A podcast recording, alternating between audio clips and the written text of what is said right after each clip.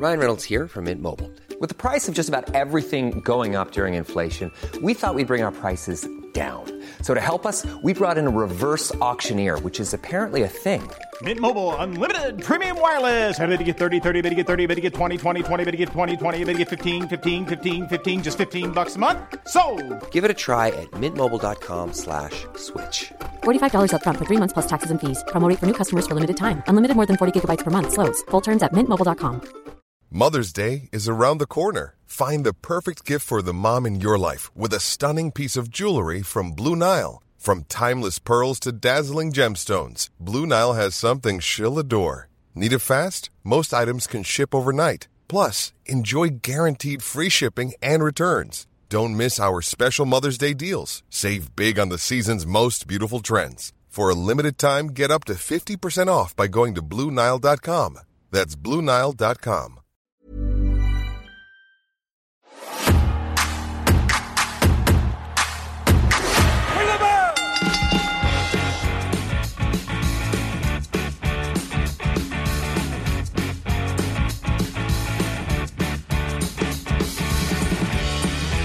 Hello, everyone. It's Jack from Cultaholic back once again with my matches of the month. This time for November. Uh, this is the this is a strange month because while there was a high quality of matches from various different promotions, I think this might be the lightest month in terms of the quantity of matches. Maybe everyone's winding down for the Christmas period. However, I will say, despite the relatively low number of matches, there's still plenty to talk about, and the highs are really good. So, without any further ado, this is my matches of the month. There is, of course, when we're talking about wrestling matches in the glorious month of November, there's only one place to start.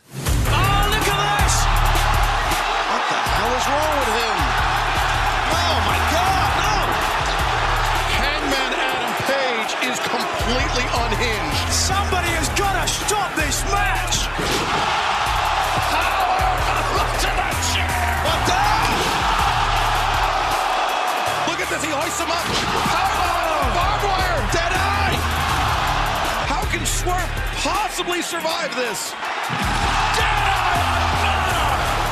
Oh, wait. Oh, Swerve chopping that in the block. Shattering the remnants of the block on Hangman Adam Page. Enough is enough. Yes, of course, we are heading to AEW Full Gear to talk about what pretty much everyone has instantly realized is a bona fide match of the year contender Swerve Strickland versus Hangman Adam Page in their Texas death match. What can you say about this match? What can I say about it that hasn't been said already? I mean, I'll try, but what a what a spectacle it was. I've seen more ridiculously violent matches. I've seen better worked matches, but I'm not sure if I've seen a, a better match that blends those two categories quite as well as this one did. Ever. Of this, I think Dave Meltzer was quite, he got criticized for his review of it because he gave it five stars but said, I didn't like it. And people are like, how can you not like it and give it five stars? Which I, I get their point.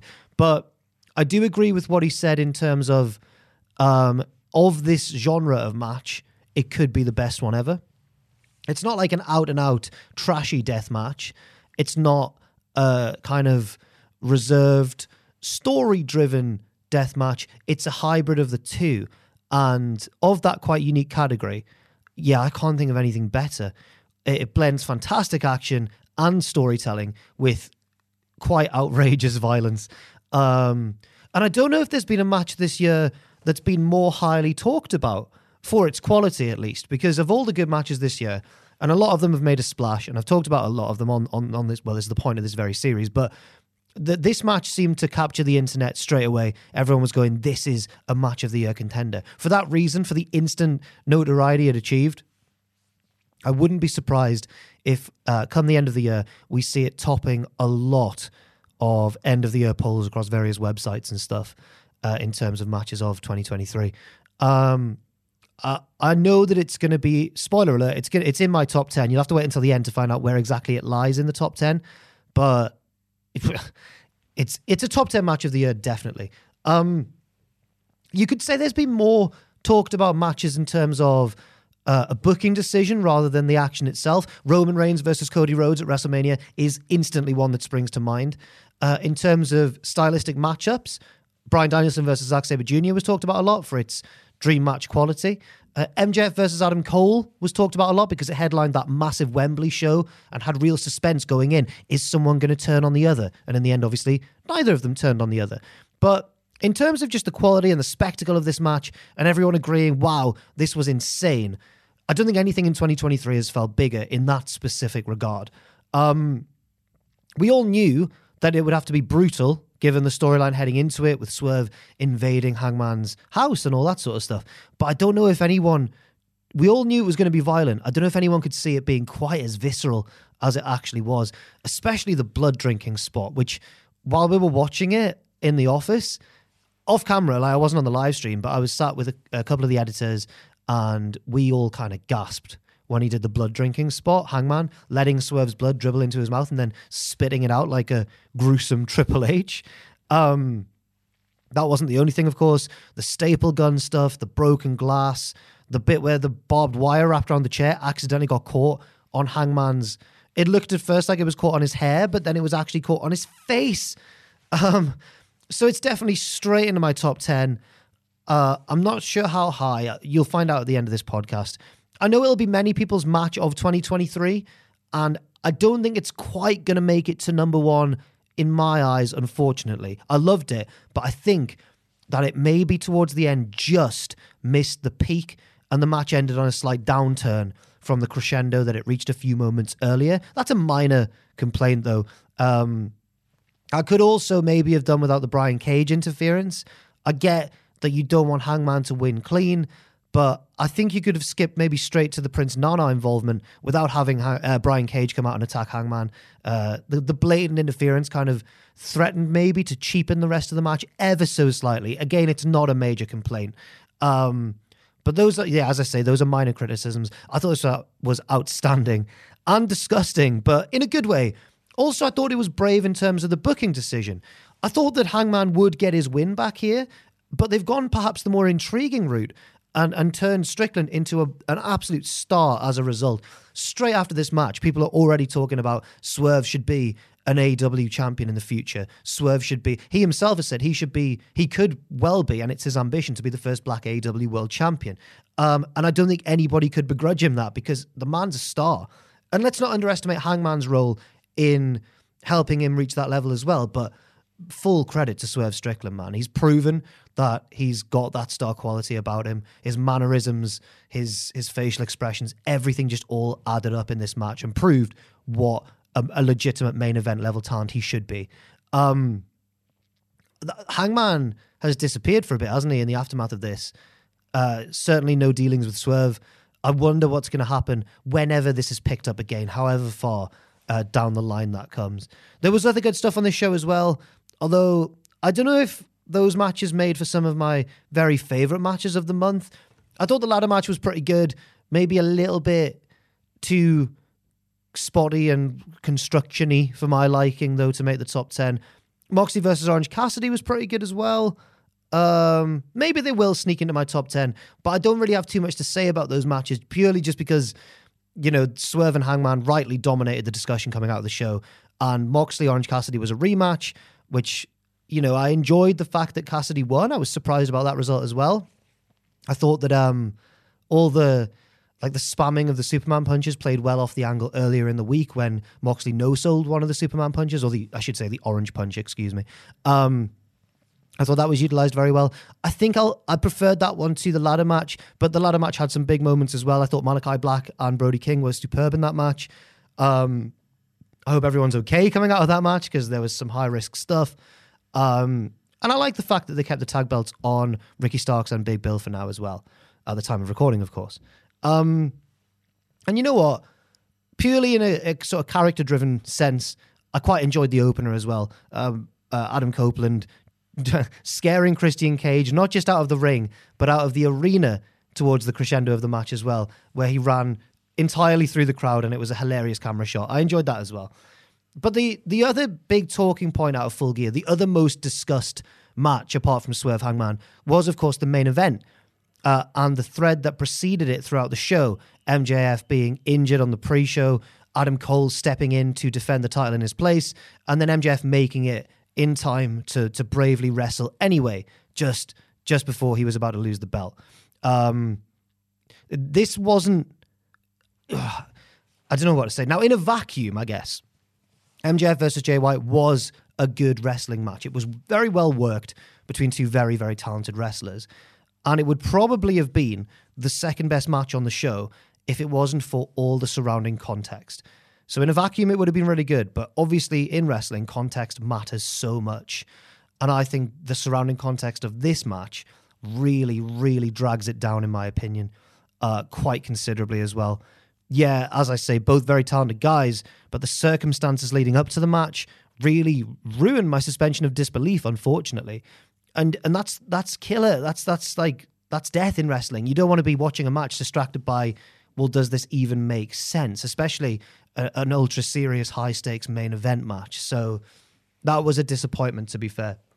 I think the main problem, uh, certainly the first one that sprang to mind while watching it live, is that we're supposed to accept that Adam Cole is allowed to defend this title for MJF and hasn't even changed into his ring gear before the match. And then on top of that, we've got the very notion that this is somehow fair in the AEW universe. This doesn't like happen in wrestling, does it? At least not that I can think of. If a heel stable injures a champion going into a match, that that doesn't mean that their leader, the, the challenger, automatically wins the belt when the face can't then defend it, right? How does that make any sense? Uh, as, uh, and I guess you could say like the rules and the customs of any particular wrestling promotion depend on the fictional universe that it's built for itself. But I think that makes it even worse because AEW have in the past really stressed that they didn't, at least you know, a couple of years ago, they didn't want to strip injured champions of titles. They would create interim ones instead, or at least give them a chance to wait until they recovered from their injury. And this was a total 180. It was um, very at odds with both general wrestling convention and the company's own recent history. Um, the match itself, I've already mentioned, was good in terms of the work in the ring, but I think in terms of booking, this really didn't succeed. Um, specifically, how it makes both guys look. MJF looks good coming out of it. Yeah, he looks very brave and everything, but I think real harm has been done. To, I I heard Bryan Alvarez ridiculing people who are about to, who who said the opinion that I'm about to agree with, but I think it really harms Jay White here. I get that he shouldn't be winning the title from MJF, nor did I want him to, but I also didn't want MJF to win under these circumstances. Like I say, I heard Alvarez say after the show that people were idiots if they thought that Jay White was buried here. But how can you look at what happened and not think that he looked bad? He couldn't be, you know, a severely injured champion, even after interference from the Gunns near the start of the match as well, even after hitting him with the belt towards the end of the match. And yeah, MJF had to use the diamond ring and everything, but he he had to overcome so many odds to get there. And and I I just think Jay White looks a little bit incompetent in character, of course, as a result. So yeah, I didn't like much of this at all, unfortunately. If the surrounding context had been even a little bit less disastrous than it was, I'd probably have made it one of my matches of the month, but it really gets spoiled by everything around it. And I think that's a massive shame. She's the genius in the sky, but this is ridiculous! Oh my God! Iyo Sky from the top of the cage! And now Cody Rhodes with a bull rope in hand. Paying homage to his father, the American Dream. Priest is gonna cash in! Not in War Games!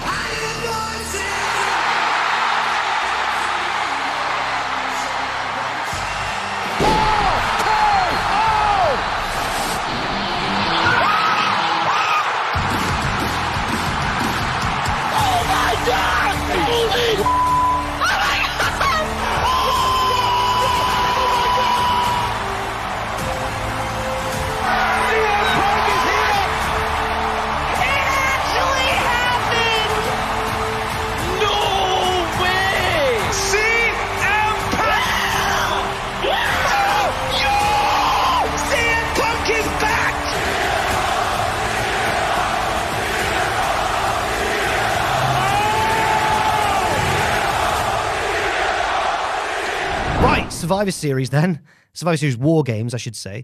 Uh, there's one thing that everyone was talking about coming out of this show, but I'll, I'll get to it. I'll give my thoughts after talking about a couple of the matches because that is the primary objective. And I guess we'll just go chronologically. So, starting with the women's War Games match, this was an interesting one.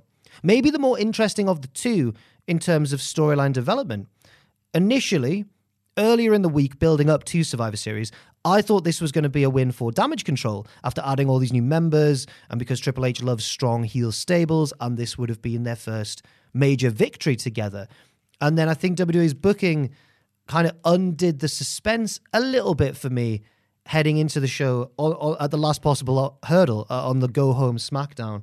Um, basically, I thought Damage Control were going to win right up until the night before, where not only did Charlotte Flair and Becky Lynch lose a tag team match in the main event of SmackDown after not being able to cooperate, but it was Bayley who got the pinfall as well. And then I realized, oh, and I think many people realized this at the same time. Oh, this is not going to be the story of Damage Control winning their first big match together. This is going to be the story of Charlotte and Becky overcoming their differences to work together when it really matters. And also, on the other side of things, it's also going to be the first big development in the presumed story of Damage Control kicking Bayley out of the group, which hasn't happened yet at the time of recording. And you know what? I thought the War Games match, therefore, even though maybe it was robbed of a little bit of the suspense going in, I still think it achieved its objectives. It, it told that story well. Bayley doing everything she could to help her team, breaking up pinfalls, rushing around, trying to help her teammates, and in the end, uh, taking the spear as well uh, saving Kairi Sane from that Charlotte Flair spear, and still losing in the end, giving the rest of the group unjustified motivation to kick her out, and therefore us motivation to feel bad for her as a result. Um, so I think that worked really well. I think that achieved its goal. Although i will be interested to see going forwards once they do turn on Bayley, whether people actually boo damage control. I don't know if that'll be quite successful just because they've got so many great popular wrestlers, but we'll, we'll have to see how it goes. I mean, popular heels being cheered isn't unusual in wrestling, is it? I guess this match's weakness was the decision to give the advantage to like the fan vote, which obviously meant the baby faces had the numerical advantage going in, which meant it had like a weird format. War Games is almost always better when the heel team starts with you know the two on one advantage and then it, it progresses from there. Because this you know, when it when it's the babyface team with the advantage, it just feels totally backwards. It is something that often gets tried for some reason, and I'm not certain why. Anyway, the match didn't suffer too much because of that. I just think it would have been even better if it had been the conventional way around. Um, but the match had big strengths as well, mainly the Bayley storytelling, but also, Jesus Christ, that Iyo Sky trash can dive. She did it before in NXT. She's done it again on the main roster. It's an insane spot. Fair play to her. I can't believe I can't imagine having the ability or the balls to be able to do that. It was amazing. Charlotte Flair's moonsault was exciting, but it unfortunately absolutely destroyed Iyo as well. She caught her with a knee on the top of the head, but thankfully Iyo was okay to continue. But that was quite a scary moment. Uh, and I think the Charlotte and Becky stuff was an effective babyface moment too. So yeah, I don't think it's a match of the year contender or anything like that, but it was certainly enjoyable for what it was. Now on to the men's War Games match. I thought well, at first, earlier in the night, I thought, what on earth are they doing?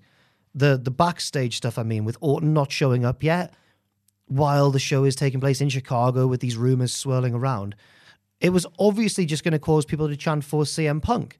I thought it was so stupid. And then, yeah, turns out WWE actually knew what they were doing. Um, so fair play. That was quite clever, it turns out, in the end. Now, to be fair, I didn't enjoy the ending to the Go Home Raw with Cody's weird reveal of it being Randy Orton without Orton actually being there. But I understood why they did it because if they hadn't done that, it would surely have led to a lot of people before Survivor Series started, assuming it'd be Punk and possibly hijacking the whole show. So, yeah, on the night of the pay per view itself, I was like, they've undone all of their very sensible work in the week building up to this. And then everything got flipped on its head right at the end of the show. The match itself was cool. Some really impressive and dramatic moments, I thought. Like, you know, most notably the huge RKO to JD McDonagh towards the end, the fake cash in with Rhea Ripley as well, and then Randy Orton's big arrival. Uh, he got a monstrous reception, which was, you know, eclipsed later on, but it was still huge. And, you know, it, it shows the enduring popularity and legacy, pun very much intended, of Randall Randall Keith. I also really enjoyed a little bit where Randy hasn't yet come out, the baby faces are in control, Cody and Seth have just teamed up to use this bull rope to take out a few of the heels, and then they argue. But it's not like a macho wrestling argument, like let's beat each other up. It's more of like a panic. Like they're bickering. Seth's going like, "Where is he? Where's Randy?" And Cody's like, "I don't know. Right? Let's just keep going." I thought it was great. I thought it was like something from like the middle of a really tense war scene in like a, a film. But yeah, it was. I thought it was, gave a nice sense of realism there. Um, good character moment. I also enjoyed, speaking of character moments, I like Jey Uso gaining Randy's trust by saving him from Damian Priest with that super kick. And the general tension between Drew McIntyre and Damian Priest was very good as well. This match, I'm noticing as I read this like along my thoughts, my notes here. This match really juggled a lot of things quite well, didn't it? Um, I guess that might be the main reason I overall preferred it just about to the women's one. But the reason that I say the women's one was maybe more intriguing, if not quite as good, is because it raised a big question: what's going to happen to Bayley? Whereas the men's match, in contrast, I don't think raised any questions. It just answered a lot of questions. Like, will Randy and Jey be fine working together? Yes, they will. Will Cody and Seth be fine working together? Yes, they will as well. Will they all manage to work together to beat the Judgment Day? Yep. Will Priest cash in on Seth mid match, which a few people had predicted would happen? Uh, the answer was almost, but no. And then afterwards, we realized, oh, this match didn't have any developments of its own. It was like a final chapter of something. And I thought that was weird for about a minute. And then Cult of Personality hit, and we all realized, oh, it didn't need any major developments going forwards because this is the major development going forwards. So, a few thoughts on the CM Punk return. Um, it's not really in line with the rest of the theme of this podcast, but I can't resist talking about this. I did it during the WrestleMania special as well when I talked about my thoughts on Cody not being given the win over Roman at WrestleMania. And, you know, Punk might well be my favorite wrestler of all time on balance. So, I'll throw I'll throw my two cents in, I suppose. I'm obviously delighted about Punk's return. Really pleased he's back. That's not to do with promotional bias. I was delighted when he came back to AEW, and I was delighted when he came back again to AEW after being suspended, and then I was gutted when he got fired. Because for as long as he's able to wrestle and tell stories at a high level, which I believe he still is, I will always pick seeing CM Punk on my TV over not seeing him on my TV, regardless of which promotion he's in. He's uh, yeah, he's one of my maybe my favorite ever. He's definitely one of my favorite wrestlers ever. So that's just you know, as a fan, I can't really I can't really say more than that. Um, and I've seen a lot of people with similar opinions, but I've also seen a lot of people very bitter that he's back. I'm talking about even before the Raw promo, which did dilute my excitement slightly, but we'll see what he does going forwards. I'm recording this before he's then come out for the first time on SmackDown, so I don't know what's happened from then on. The Raw promo was a little bit rushed, a little bit disappointing in terms of not the delivery because Punk's amazing at promos, but in terms of the content of it, it did feel like they played it safe, very much so. But I'll be patient. I'll see what happens. But even before that Raw promo, I saw a lot of people very bitter that he was back in WWE, calling him a hypocrite and that sort of thing, which was always going to happen, of course. But I guess because it seemed like the driving force behind many of these arguments that I saw online was that because I guess because they were fans of or they picked the side of the people he fell out with in AEW. Or maybe they just weren't fans of the way he conducted himself in AEW. And I understand that. Like I'm a big fan of Hangman Page, and I thought the way Punk treated him, at least from our point of view, definitely seemed really unfair. I thought the the stuff with the Bucks back and forth, the really petty stuff, that seemed a bit more equal or balanced. But from what it seemed from our point of view, just as fans on the outside, it did seem like Hangman hadn't really done that much wrong, and Punk was like taking it a bit too far, to be honest. So I get the punk. My point is, I get the punk's an uncompromising, controversial, sometimes mean spirited guy. But my stance throughout all of that AEW turmoil has always been this, and it hasn't changed. Wrestling is full of difficult people. And just because Punk is more obvious about this than most, and a bigger name than most as well, I guess it magnifies it. It makes it seem worse in his regard. But wrestling's full of difficult and often selfish people. It's a business which I think inherently plays into ego and greed. Wrestlers want to make money and be popular. And whether that's through becoming a big star or having great matches or politicking their way into positions of influence, wrestlers want money and popularity, often because more popularity equals more money. But it, it, it rewards often self serving behavior. And wrestling is full of people just as much of a dick as CM Punk, if not far worse. Um, and I often think the reaction to when Punk does something is massively outsized compared to what he's actually done. That could be a controversial opinion from myself. I know a lot of people were very disgusted by his actions towards the end of his AEW run. Um, I think there's far worse out there. But that, again, that's just my own take. And if you disagree with me, that's totally fine. Um, and and it losing him to WWE or firing him, excuse me, firing him, and then him joining WWE. Well, it, it did make AEW look bad for a bit. We'll see if they recover from this blow. Um, at the start of AEW, I did consider myself a big AEW fan. And unfortunately, I no longer would particularly say that I favor them over any other particular promotion. I still enjoy their pay per views. I think their pay per views deliver in spades more often than not. But I think the weekly booking of their TV has become a mess, unfortunately. And I'm now, yeah, like I say, I'm no longer more or less of a fan of AEW than I would be of any other promotion. And that is a real shame because I was very excited at the start of AEW. I thought this was like the revolution, you know. I, I was there at Double or Nothing in Vegas and it was a tremendously exciting time. But I think to tie this back into Punk, I think a lot of people seem to think the Punk has tainted AEW.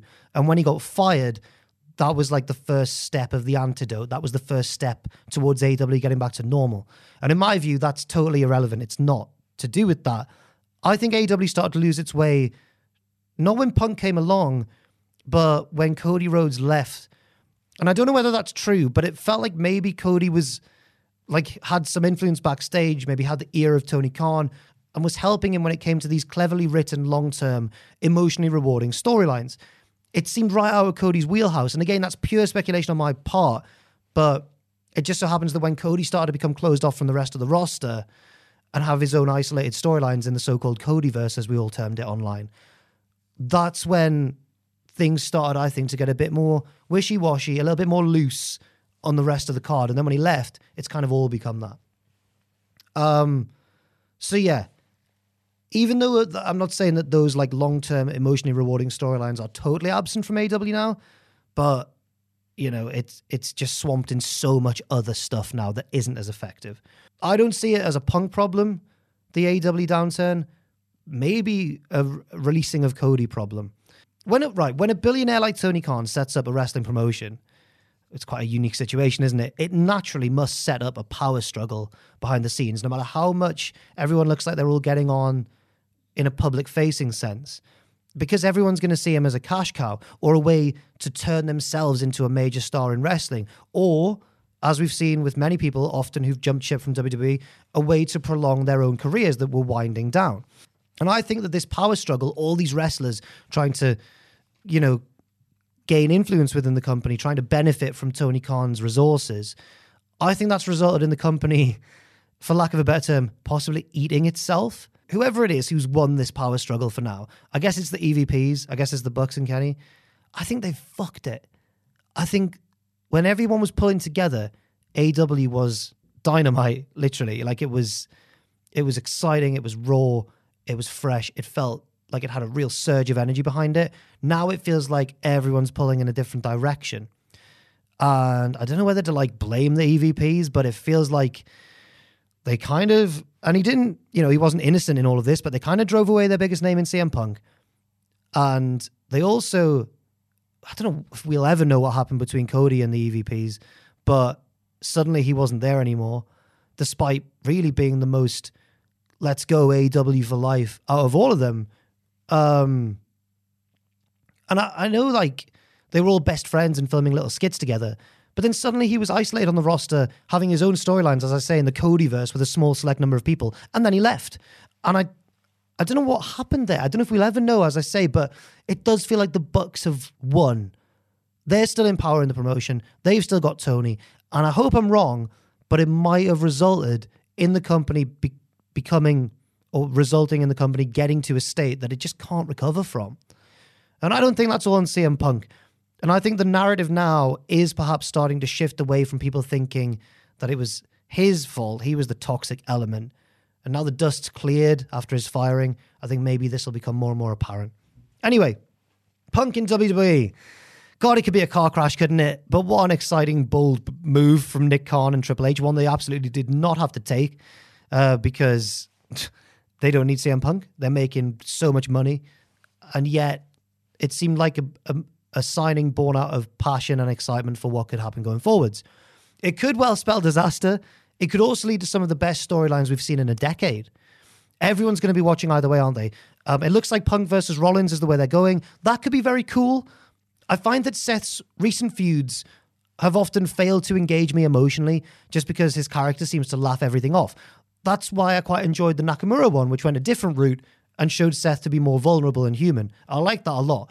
But with Punk, that's like the Nakamura feud times a thousand. With Punk, we get Seth to really kind of exhibit some range. He can be angry, outraged. He can be jealous of Punk. He can be insecure about Punk. He can be the loyal company man saying, Why do you belong here?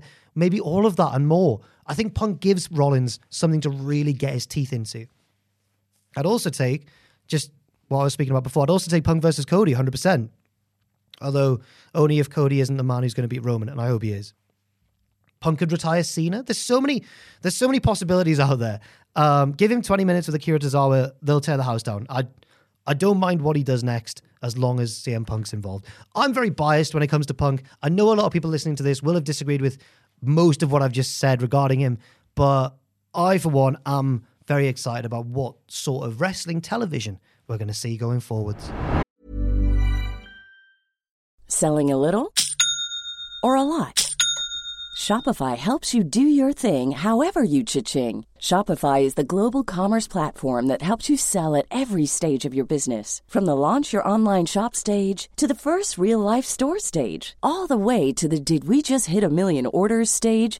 Shopify is there to help you grow. Shopify helps you turn browsers into buyers with the internet's best converting checkout. 36% better on average compared to other leading commerce platforms because businesses that grow grow with Shopify. Get a $1 per month trial period at shopify.com/work. shopify.com/work.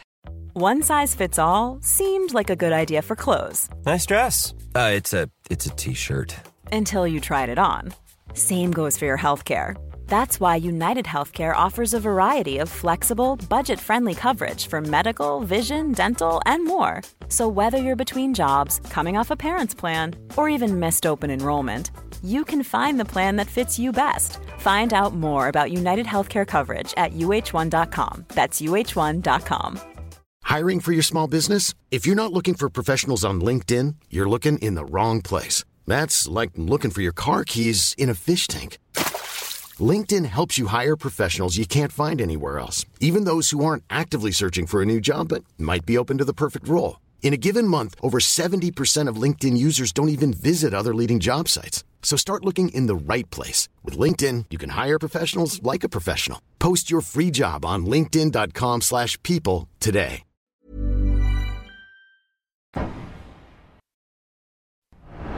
DDT's Fall Showcase is here.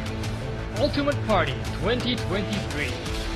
AEW's Chris Jericho makes his first DDT appearance against Konosuke Takeshita in a bout straight out of American television. From Shinki Baturu, New Japan's Hiromu Takahashi goes up against Kazuki Hirata in a rematch 12 years in the making. Two of DDT's top titles are at stake as well. What are you waiting for? See you at Ryogoku Sumo Hall! Right, November also saw one of the promotion DDT's big shows of the year, and it had several big matches that I do want to talk about. Um, three of them to be exact. We'll start off with the one featuring the biggest name, at least to a Western audience, Christopher Jericho. He took on Konosuke Takeshita, and it was a weird one. I'm conflicted about it. There's positives and negatives. On the positive side, the match itself had some really good moments. Takeshita, in particular, I thought wrestled his balls off. Um, and as the match wore on, you could tell that Jericho was making a real effort as well, similar to how he did with Ospreay at Wembley.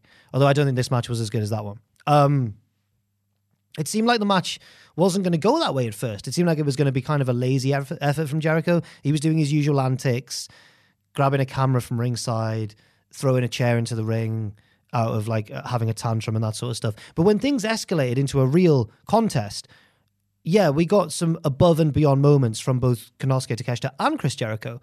I'm thinking mainly of a spot where Takeshita hit the blue thunder bomb off the top rope to Jericho, which didn't look like a pleasant move to take. So fair play to Jericho for doing so. Um, yeah, generally it was a good match. The negatives, Um, it felt a bit unbalanced. I enjoyed the second half of the match way more than I did the first. So it took me a little bit of time to get into it. I also thought the tone was a bit all over the place because this is a heated feud, right? This is Jericho versus a member of the Don Callis family, the man effectively that Callis replaced Jericho with as this kind of weird surrogate son figure in his life.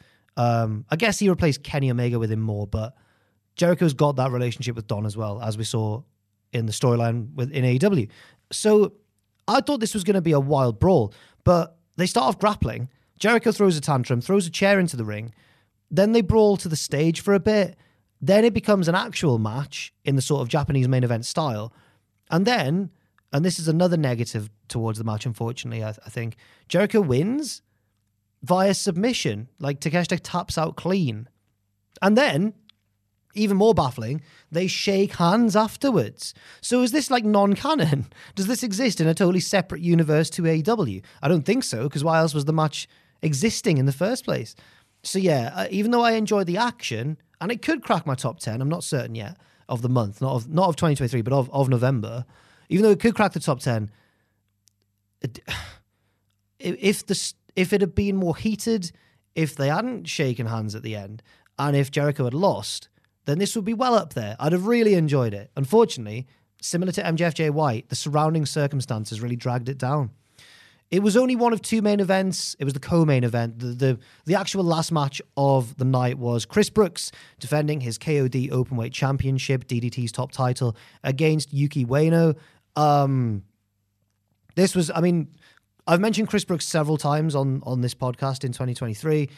His title reign has been a real little highlight of the year kind of a not a hidden gem for those who follow Japanese wrestling more closely than I do, but for people who are kind of trying their best to cover all the bases, like myself, it's been a bit of a hidden gem. I've really enjoyed his um, his title reign. There's been several really good defenses. I thought the match where he actually won the belt for the first time was excellent, uh, and this match against Yuki was was good as well. I don't know if it was the absolute highlight of Brooks's reign, but it was um, it was a fitting conclusion because spoiler alert, he lost the belt, and Yuki is now the new DDT KOD openweight champion.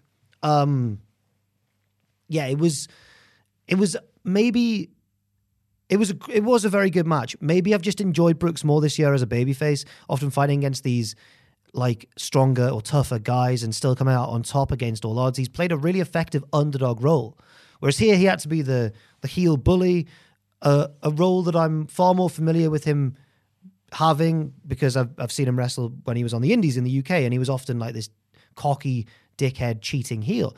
Whereas here he's the underdog babyface. No, sorry, in in his previous run with this belt earlier in the year or earlier in the reign, I should say, he was this brave babyface. It was unusual, but it was very cool. Now he's back to being like, at least in this specific match, the cocky heel attacking Yuki before the bell, you know, holding on to holds longer than he should be doing and everything and it felt a bit jarring. It felt a little bit jarring for me, but that shouldn't take away from the fact that it was um, a very good match. And I think that the decision to put the belt on Yuki is probably one that DDT have had for quite some time, just because um, he seems like their next big shining light babyface going forwards. I think he's like, is he in his late 20s? He looks younger. He looks, and I've seen more than one person say this as well, he looks like Kota Ibushi not just in terms of his ring gear and kind of his physical appearance, his hair and stuff as well, but he looks like a Ibushi in terms of the snap he gets on some of his moves. And I think that's very promising for DDT. So I'll be very keen to see what Yuki does with this belt going forwards. But also, I want to commend Chris Brooks for his reign and for navigating the company through what has been a kind of a difficult 2023 for Japanese wrestling promotions on the whole. So fair play to both men. Um, the last match I want to talk about from this DDT show was a six person tag team match, which was kind of Saki Akai's retired. Well, it wasn't kind of, it was her retirement match from wrestling. So it was a very emotional affair. It was herself and her two stablemates, Hideki uh, Okatani and Yukio Sakaguchi. One of them's one of them's a little naive good boy, and one's a badass tattooed kickboxer. And then you've got Saki Akai, the one retiring, who is a bit of a jack of all trades, really, isn't she? She's like a wrestler, a model. I think her dad was a boxer. It said on Wikipedia. Like I was like, hang on, I didn't know that about her. I knew about the the kind of the many talents she has outside of wrestling. But I didn't realize that she also had a family with a history of combat sports. Fair enough. Um, and she was given an emotional send off here against kind of a dream team of opponents. You've got Naomichi Marufuji, the legendary, um, the legendary Japanese talent who had a great match with Ospreay earlier this year, not too long ago.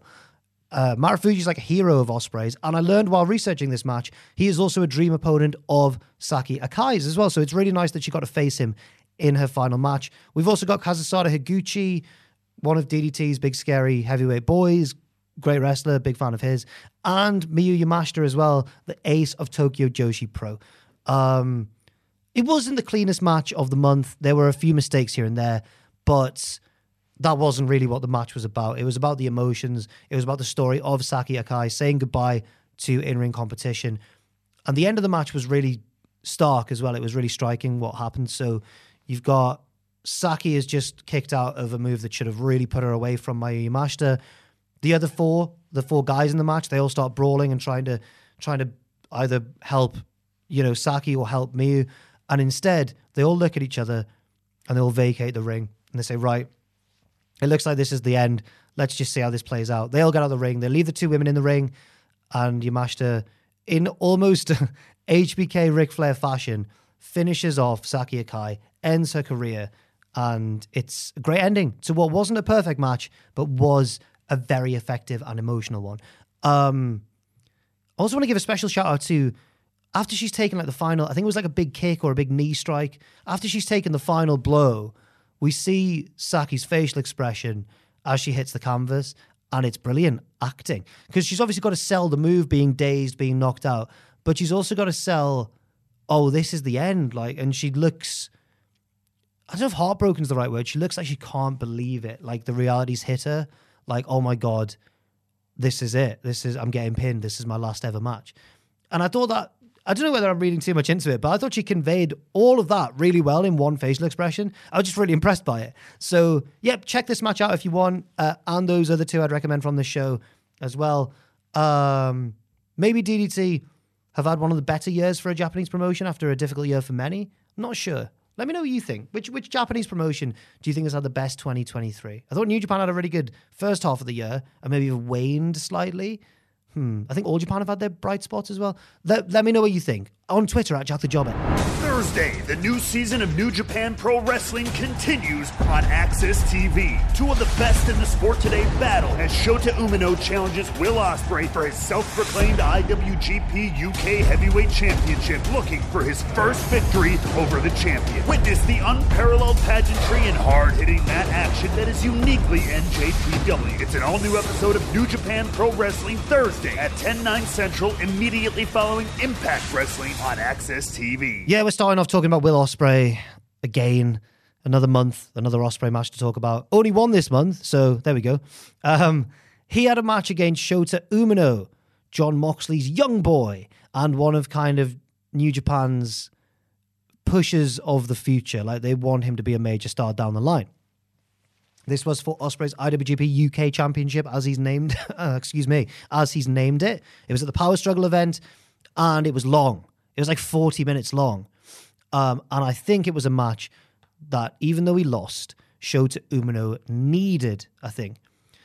Because in these early stages of his post Young Lion, post excursion career, returning to New Japan, it might not have gone as well as New Japan would have hoped. Not in terms of his ability, because he's very good, but in terms of his persona or the crowd's reaction to his persona, which is improving gradually. Um, the matches like this are always going to help. They're always going to be a big step forward. The match had a very interesting dynamic. I believe, bit of insider knowledge here, guys. I think that Ospreay and Umino are friends in real life. I'm not, I'm not certain about that, but I think I've heard that on the grapevine. At least they were when Shota was in England on excursion. But there's none of that evident in kayfabe here. Ospreay is imperious uh, in this match. He's he's pushing around the less experienced man, but Umino gets a bit above his station as well. There's hints of arrogance there too. So yeah, it's a, it's an interesting dynamic, and it's actually Umino in control early on. So Ospreay takes things outside, gets a table. Umino reverses momentum and thinks about trying to suplex Ospreay through the table, but instead, very honorably takes the action back in the ring instead. A huge mistake, mate. What are you doing? Um, should have put Ospreay through the table. You will go through that table later on. The crowd loved it though, so fair enough. Um, the spot later on when Umino gets put through the table is a beautiful, picture perfect execution by both men of a very difficult move. It's a it's an amazing it's a sit out power bomb off the apron sideways through I think a pair of tables, and yeah, it's a very impressive demonstration of body control from both men. Totally in sync for that move. Looks perfect. Um, Ospreay does a few cheeky Nando's kicks.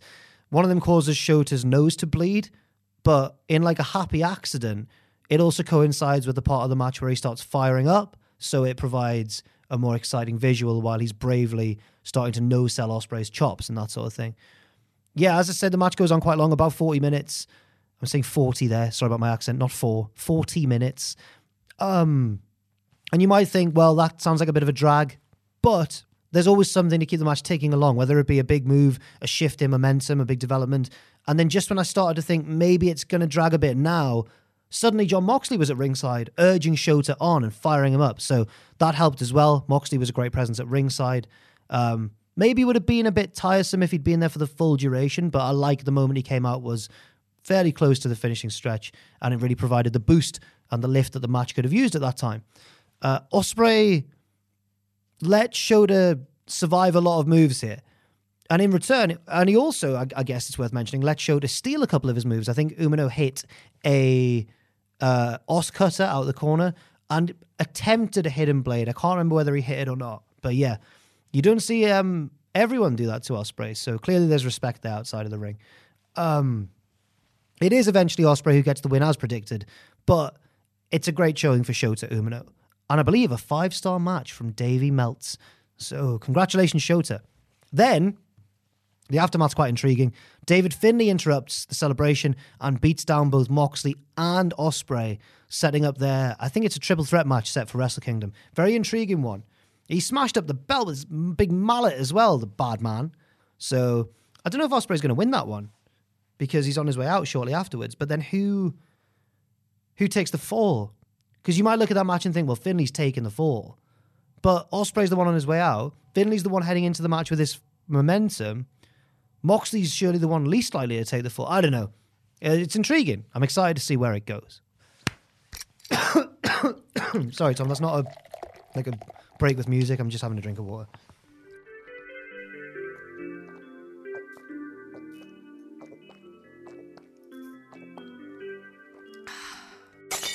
Heading on over now to All Japan Pro Wrestling from New Japan. This match was for the All Japan Triple Crown Championship, their top title.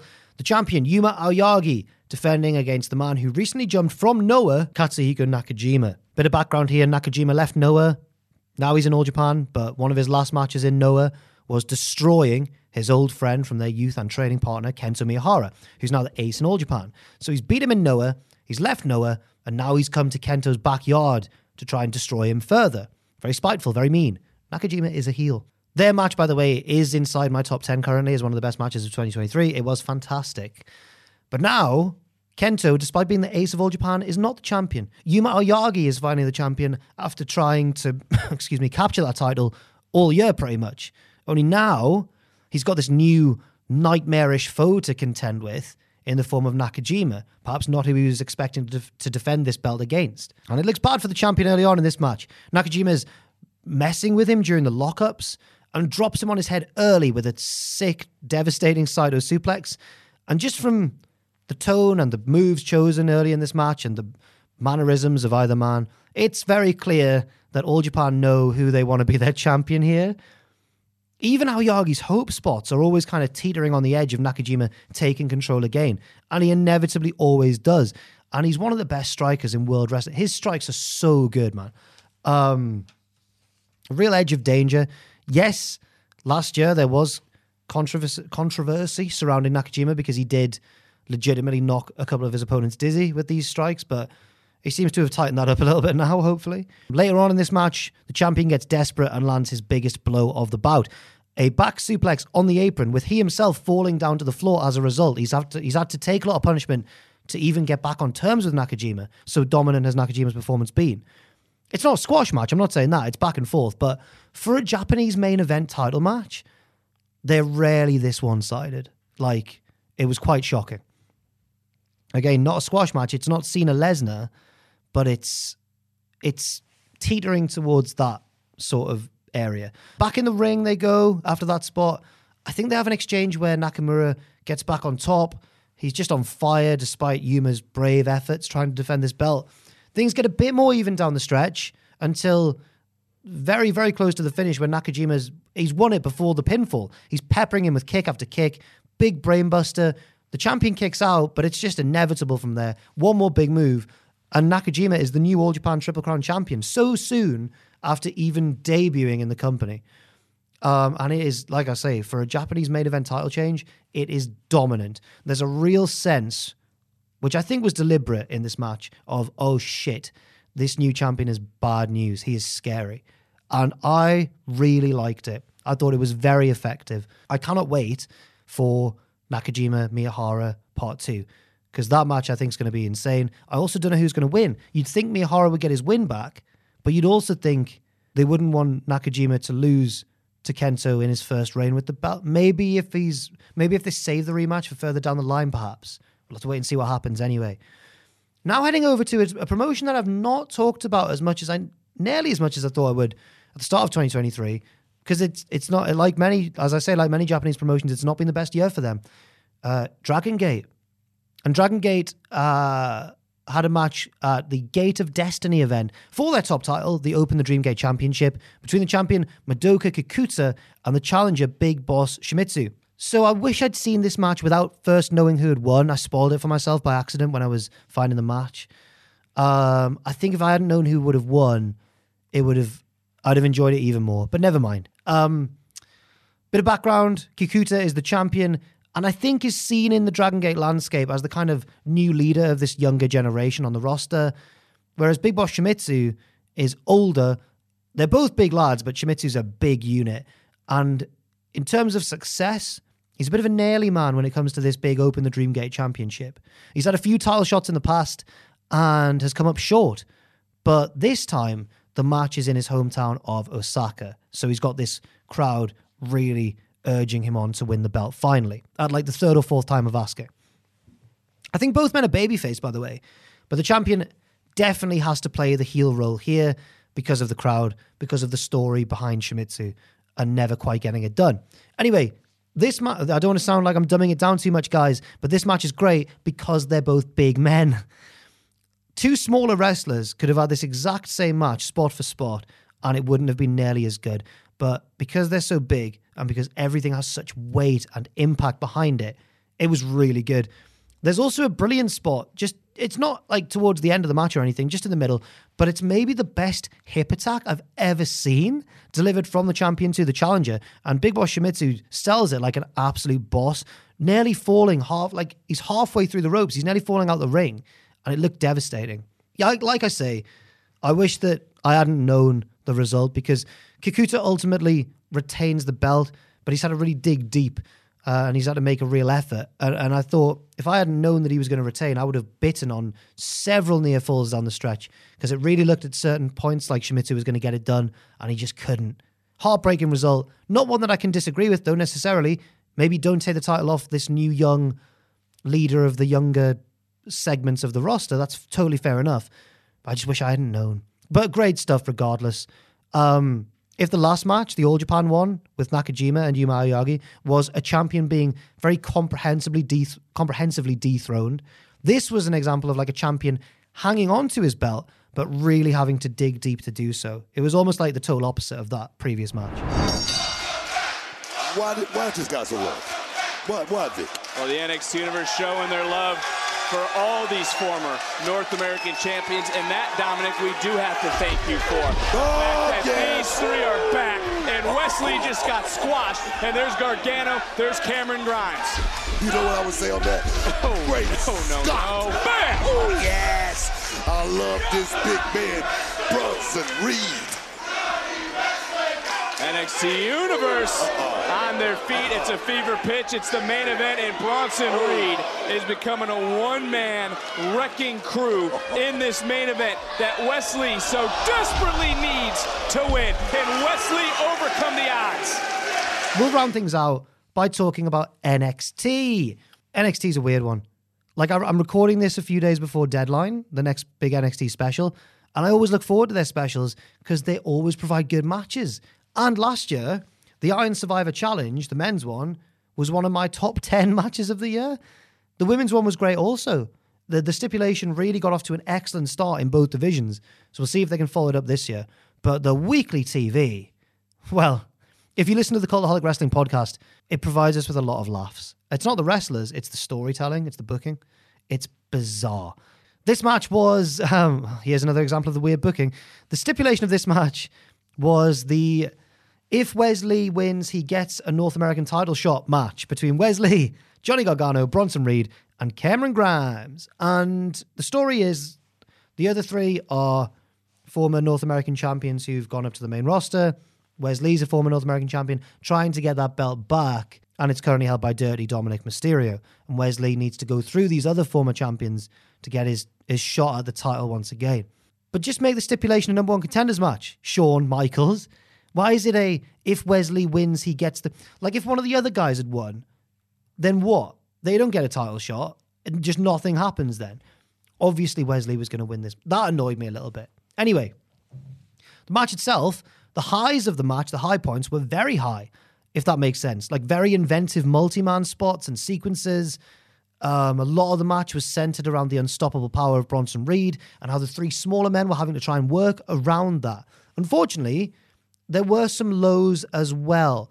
There was kind of a well, first of all, the stipulation, which I've already talked about, but secondly, quite a bit of an element of cooperation in setting up some of these big moves. A similar a similar criticism perhaps to what I had for the ladder match at AEW Full Gear.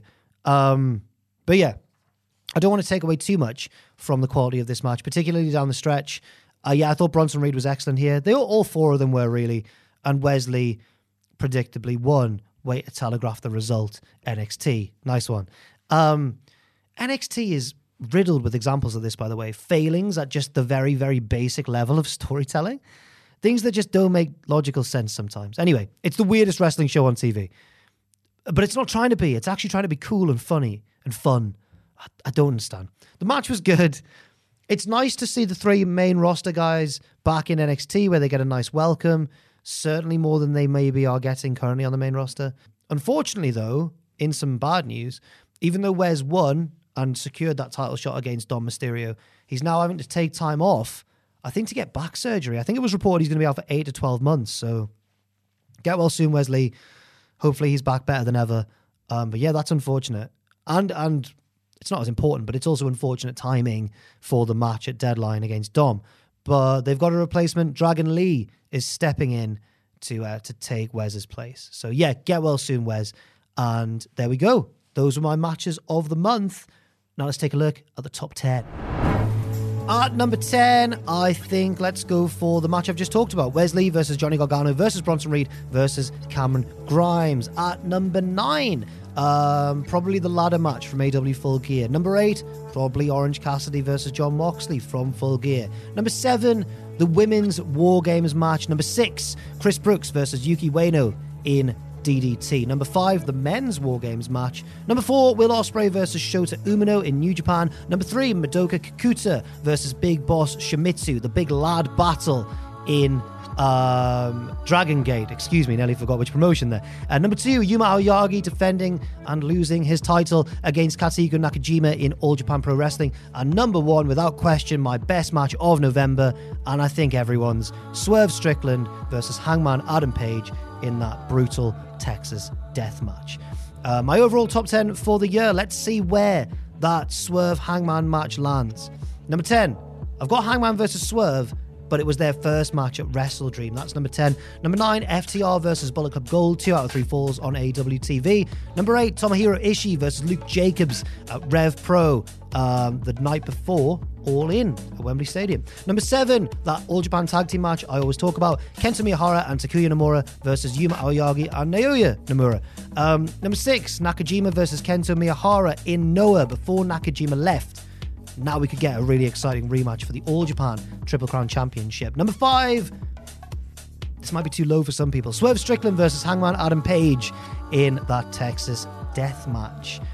I really thought about it and I, looked at the other four matches ahead of it, and I honestly had to be really true to myself and say, no, I didn't quite prefer it to these four. So here we go. Number four, Will Ospreay versus Kenny Omega, Wrestle Kingdom. Number three, Kenny Omega again versus Will Ospreay at Forbidden Door. Number two, Bryan Danielson versus Zack Sabre Jr. at Wrestle Dream. And number one, from WrestleMania, still clinging on as my match of the year, with one month left to dethrone it. Gunther versus Sheamus versus Drew McIntyre for the IC title.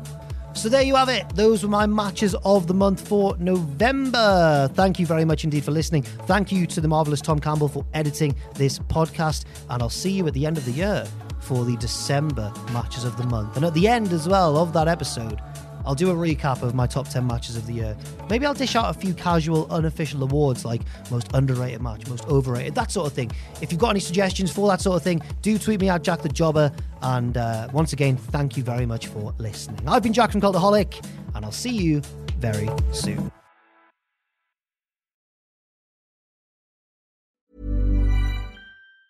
Planning for your next trip? Elevate your travel style with Quince. Quince has all the jet setting essentials you'll want for your next getaway, like European linen, premium luggage options, buttery soft Italian leather bags, and so much more. And it's all priced at 50 to 80% less than similar brands. Plus, Quince only works with factories that use safe and ethical manufacturing practices. Pack your bags with high-quality essentials you'll be wearing for vacations to come with Quince. Go to quince.com slash trip for free shipping and 365-day returns. Mom deserves the best, and there's no better place to shop for Mother's Day than Whole Foods Market. They're your destination for unbeatable savings, from premium gifts to show-stopping flowers and irresistible desserts. Start by saving 33% with Prime on all body care and candles. Then get a 15-stem bunch of tulips for just $9.99 each with Prime. Round out Mom's menu with festive rosé, irresistible berry chantilly cake, and more special treats. Come celebrate Mother's Day at Whole Foods Market. For all the wrestling headlines in just 10 minutes, search Cultaholic Wrestling News on Apple, Spotify, or wherever you get your podcasts from.